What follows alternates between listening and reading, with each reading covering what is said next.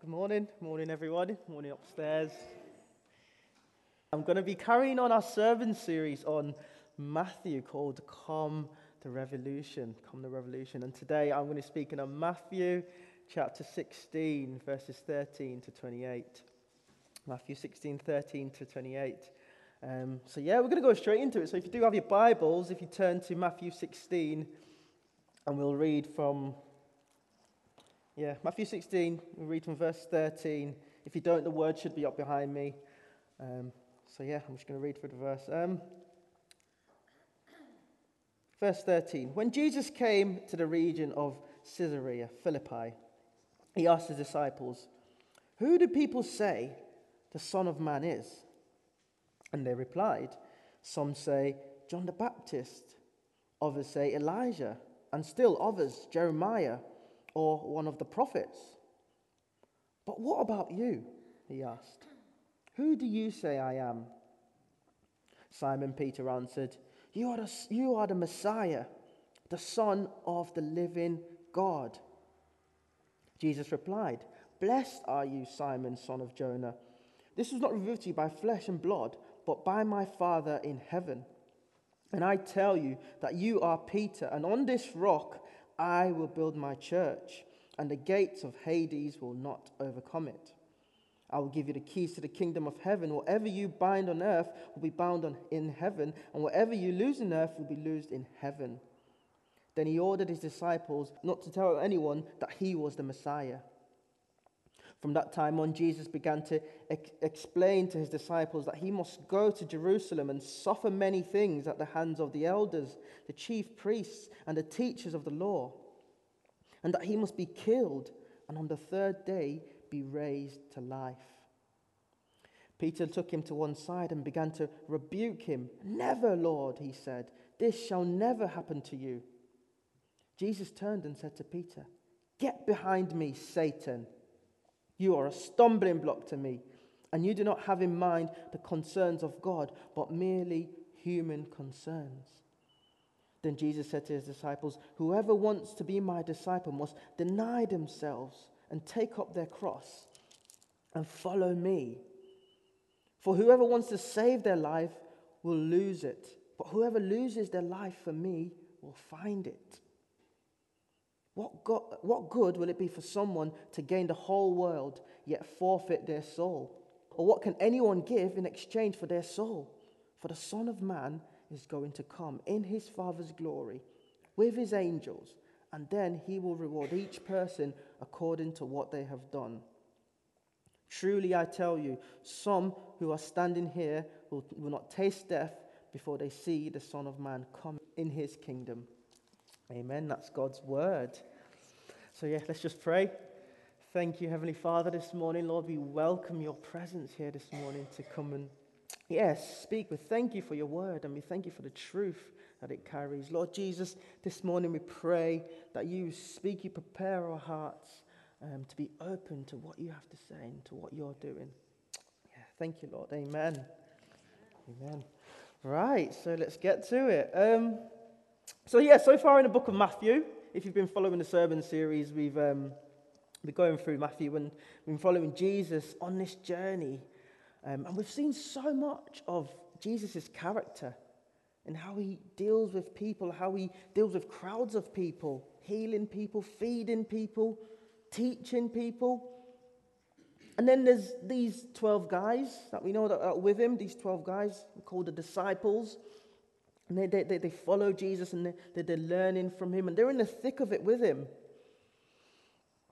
Um, and as Jesus and his disciples come to this place called Caesarea, a place that was far away from any crowds, it was just him and them, Jesus takes the opportunity to kind of gauge where these guys were at, see where they were at. And he does this by asking this question, doesn't he?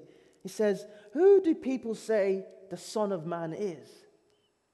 Who do people say the Son of Man is? Now, you see, Jesus refers to himself as the Son of Man. The Son of Man. This is, this is Jesus' favorite way, actually, of referring to himself. The Son of Man. And through the book of Matthew, actually, he uses that, that title for himself about thirty times. Calls himself the Son of Man. Now, the Bible tells us that actually God, the Son, who was miraculously conceived and took human nature. Reading John verses one, it says, "In the beginning was the Word. The Word was with God, and the Word was God." And then further down, verse fourteen, it says, "And the Word became flesh and dwelt amongst us." And so Jesus here, referring to himself as the Son of Man, emphasizes his closeness, his likeness to humanness, to me and you. The Son of Man. And yet we know that that title actually that he refers to himself as has so much more to it. There's so many layers to that title, Son of Man.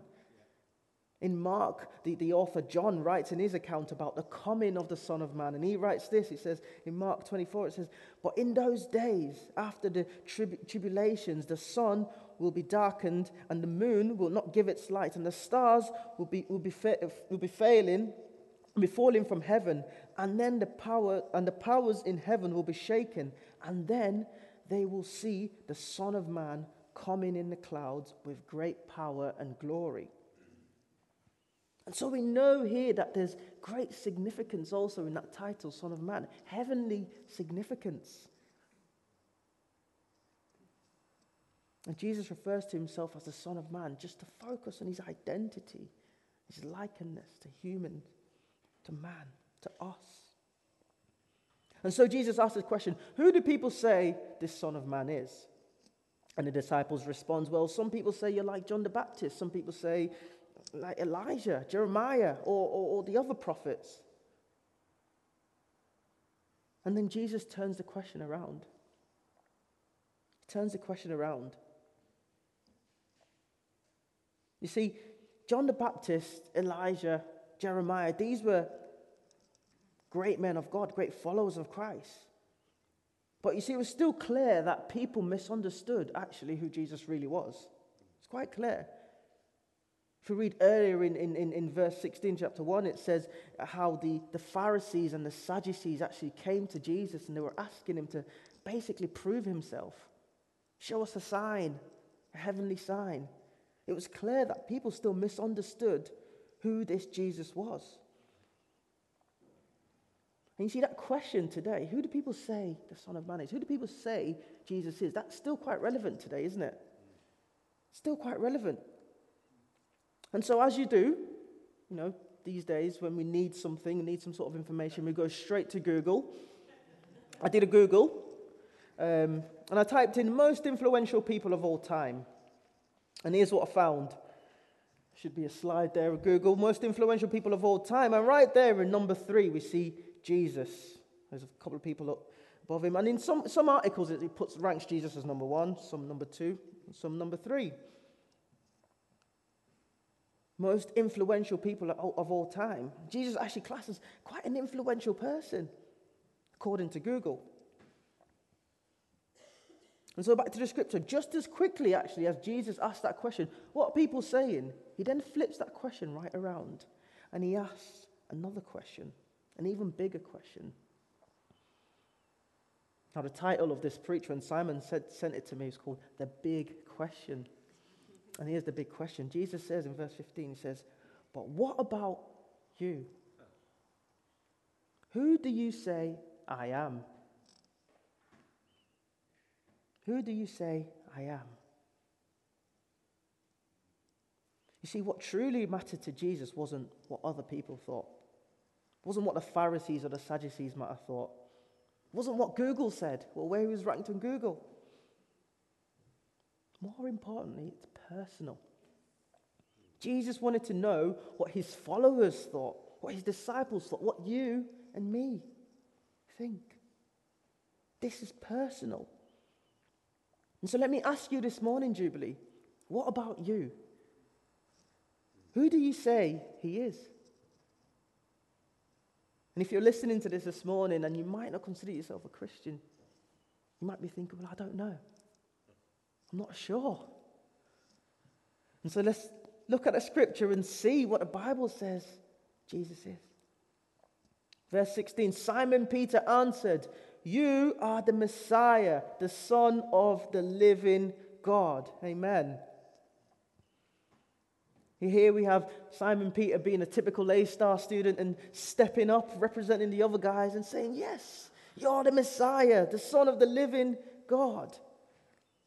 We hear previously Jesus referring to himself as the Son of Man, emphasizing his identity as truly man. And then Simon Peter here identifying and recognizing Jesus as the Son of God, truly man and truly God. The penny was starting to drop, wasn't it?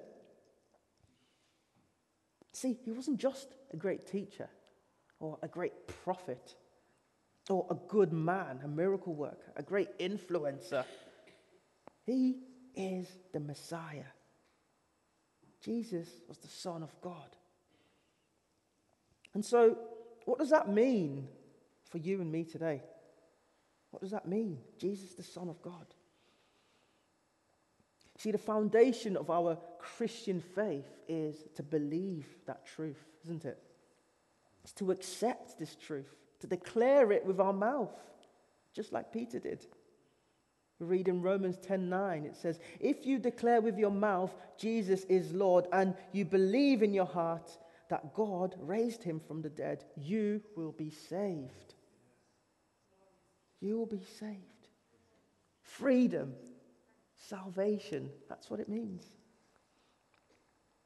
See, what it also means is commitment, isn't it? It means commitment. Colossians chapter two, six to seven says, so then, just as you receive Christ Jesus as Lord, continue to live your lives in him, rooted and built up in him, strengthened in the faith as you were taught, and overflowing with thankfulness.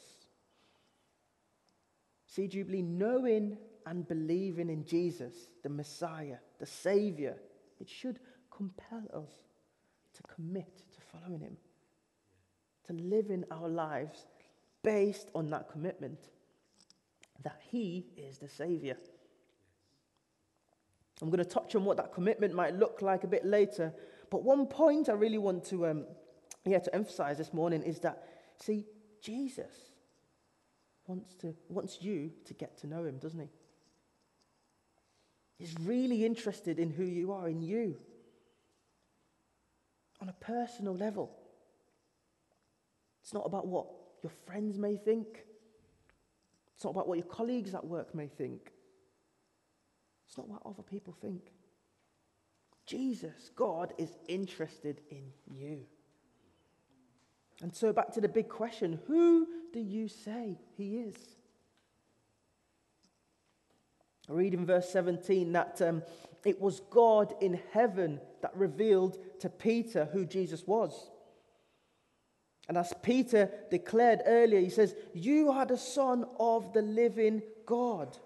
Let me encourage you this morning, Jubilee. Our God is a living God. Amen? He's a living God. And he wants to reveal himself to you today. Move on to verse eighteen. And so after Jesus had ensured that his followers, his disciples, kind of understood and recognized who he really was, Jesus then gives Peter a little pat on the back, well done. And then he makes some very important promises, doesn't he? In verse eighteen, he says, I tell you, Peter, and on this rock I will build my church, and the gates of Hades will not overcome it. On this rock, this rock being the referring to the confession, the declaration that Jesus is Messiah, Jesus is God. And on this, Jesus, God, is building his church. Amen? It says here, God will build his church. Not me, not you, not anybody else, not the government, but God will build his church. It's a biblical promise. It says in First Corinthians verse three, chapter three, verse eleven, for no one can lay any foundation other than the one already laid, which is Jesus Christ. God is building his church. And you see, one thing I want to emphasize is when Jesus, when the Bible talks here about building, God building a church, he's not talking about a building or some sort of organization or charity, as it were. It's not talking about renovation project, you know, stripping out these pews, and moving some walls around, putting some comfy chairs. That's not what he's talking about, is it? But actually, what it's referring to is the people. The church is God's people, isn't it? You and me. People from different backgrounds. People from different nations. All united in that belief that Jesus is Messiah. Jesus is the Savior. That's the church. And God is building that today. And so Jesus also promised that the gates of Hades will not overcome it. In other words, the church, you and me, will triumph. The battle is already won. My prayer for us this morning, Jubilee, is that we can cling to those promise, those promises. The power of hell, death, fear will not overcome us. Amen? Amen. Amen. And so just as Jesus thought his followers now kind of understood, you know, who he was, he then wanted to kind of reveal the next step, what his mission on earth as the Son of Man was. And so in verse twenty-one, Jesus starts to explain how he must go to Jerusalem and suffer and ultimately be killed, but on the third day be raised to life. And then we see Peter again. Peter must have been really excited at this point, really high, you know, discovering, gosh, Jesus, Son of God, right there in front of me in human form, really excited. He then turns and takes Jesus to one side, and he says, no, not you, not you, Lord. That can't happen to you. You can't suffer. And we see Jesus say this statement, get behind me, Satan. Ouch.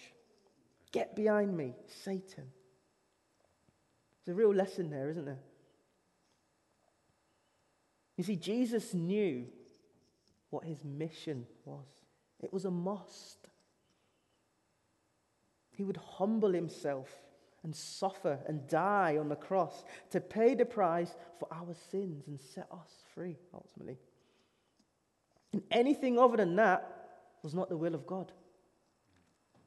Get behind me, Satan. You're a stumbling block to me. You do not have in mind concerns of God, but merely human concerns. See, Jubilee, it's important that we recognize when Satan is trying to get in the way, isn't it? We must recognize. That's the lesson here. We must be vigilant. There's an enemy in all of this. Satan wants us to leave God out of the picture. And just as we've learned in, throughout this, this sermon series in Matthew, we must fix our eyes on God. Fixing our eyes on God. Because losing focus means it allows room for Satan to creep in. It allows room for worry to creep in. For fear to creep in. Our own agendas to creep in. And so it's important that we're vigilant, that we're aware of where Satan is trying to get us to take God out of the picture. That's what was happening here, wasn't it? There's an enemy here. He wants us to go it alone and not consider God. And so where might the enemy, Satan, be tempting you this morning? What areas of your life do you know or do you feel like I've, I've removed God out of the picture here? I pray this morning, Jubilee, that whatever concerns and worry that we have, that we can give that all to God. And I pray that Satan will not get in the way of God's will for our lives. Amen?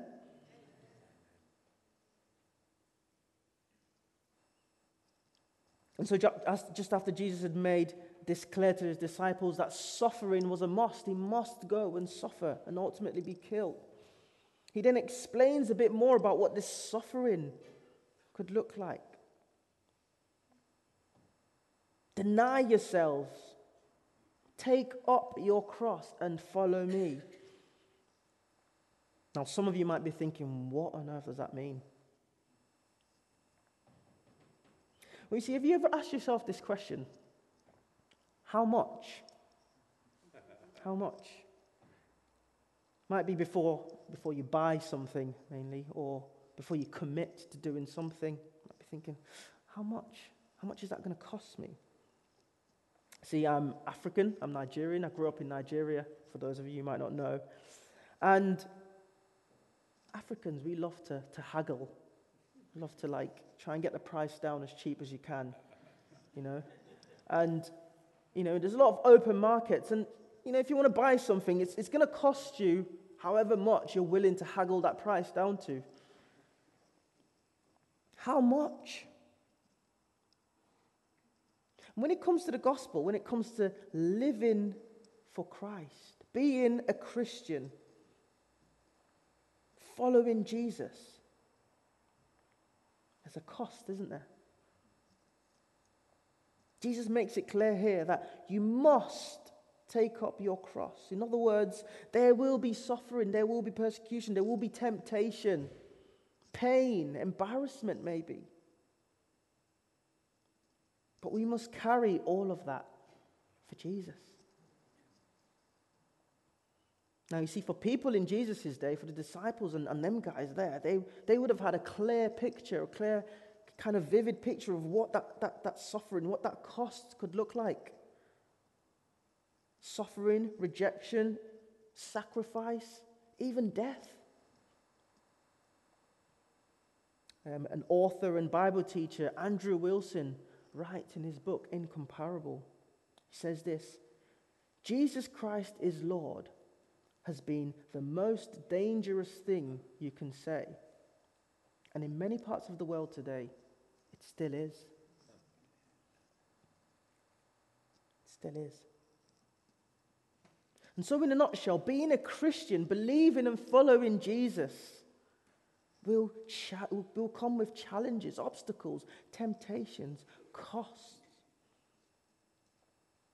And so let me ask you this morning, Jubilee, have you considered the cost of following Christ?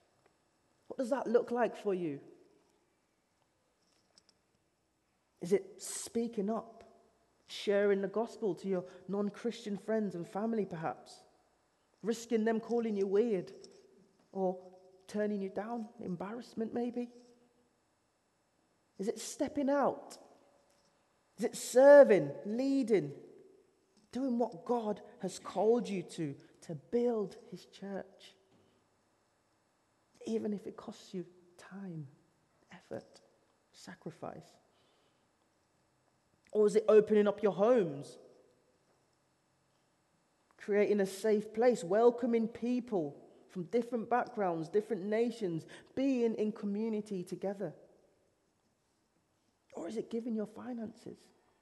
Is it giving your time, your effort, your talent? Following Jesus compels us to change. Change our priority, which will shake up every aspect of our lives. Every aspect of our lives. And so how do we approach this? How do we approach this, this, this cost? How do we approach all of this? It says in verse twenty-five, so, so, so it says in verse twenty-five, um, whoever wants to lose his life, whoever, whoever wants to save his life will lose it, and whoever loses his life for me will find it. See, when I read this bit, it kind of reminded me a bit about myself in a swimming pool, trying to swim. See, I can't swim, I'm not going to lie. I didn't take the time out to learn When, when I was younger.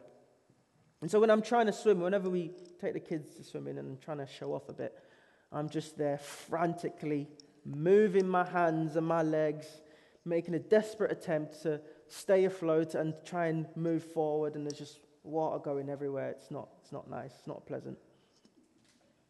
And that's me desperately trying to do it in everything in me. And you see, we can sometimes go through life like this, can't we? Using every ounce, everything in us to, to, to, to desperately do it in our own will. Modern day society says, it's up to you. It's up to you. You must be in control. But you see, what the Bible teaches is something completely different, isn't it? The Bible says, deny yourself. Lose your life for Christ. In other words, change the way you live for a life committed to Jesus. And in doing that, you'll find life. You'd find life.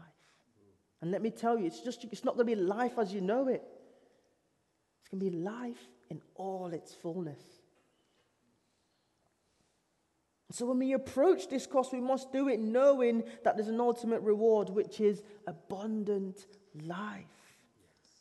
Yeah, we all know that the verse in John three sixteen, for God so loved the world that, oh, this is, for, God, for God so loved the world that he gave his only son, that whoever believes in him will not perish but have life, and life in all its fullness. And just as I wrap up, I'm just going to invite Dave and, um, and Lou to, to come up. Um, and there's a few things I just wanted to say in, in conclusion this morning.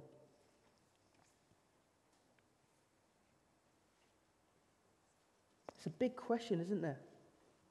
It's a big question. Who do you say God is? Who do you say God is? See, this morning, guys, let me tell you, Jesus, God, wants to get to know you. Yeah? On a personal level. Now, you might be looking in all sorts of places for answers. Google, social media, society, friends. But Jesus is saying, come to me. He wants to reveal himself to you this morning, doesn't he? And so will you choose to be open to that? Whatever that could look like. It might have a cost, sacrifice. Will you choose to deny yourself?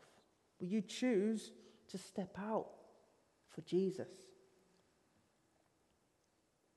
When we talk about costs, we know that Jesus paid the ultimate cost, don't we? When he died on the cross for you and for me, so that we can have life in all its fullness. And so we're going to go into a time of, of, of worship now. And I really feel like as we go into this time of worship, to take the opportunity to really consider that question of who's Jesus to you this morning? Some of you might be thinking about that question for the first time. Yeah? I feel like God wants to reveal himself afresh also to some of us this morning. Might be areas in our lives where we might have thought, do you know what? I've completely removed God out of the picture. I've let Satan creep in, perhaps. So as we go into this song, I'm just going to invite you to, to, to really have a think about that question, to really pray, and to ask God, ask God to reveal himself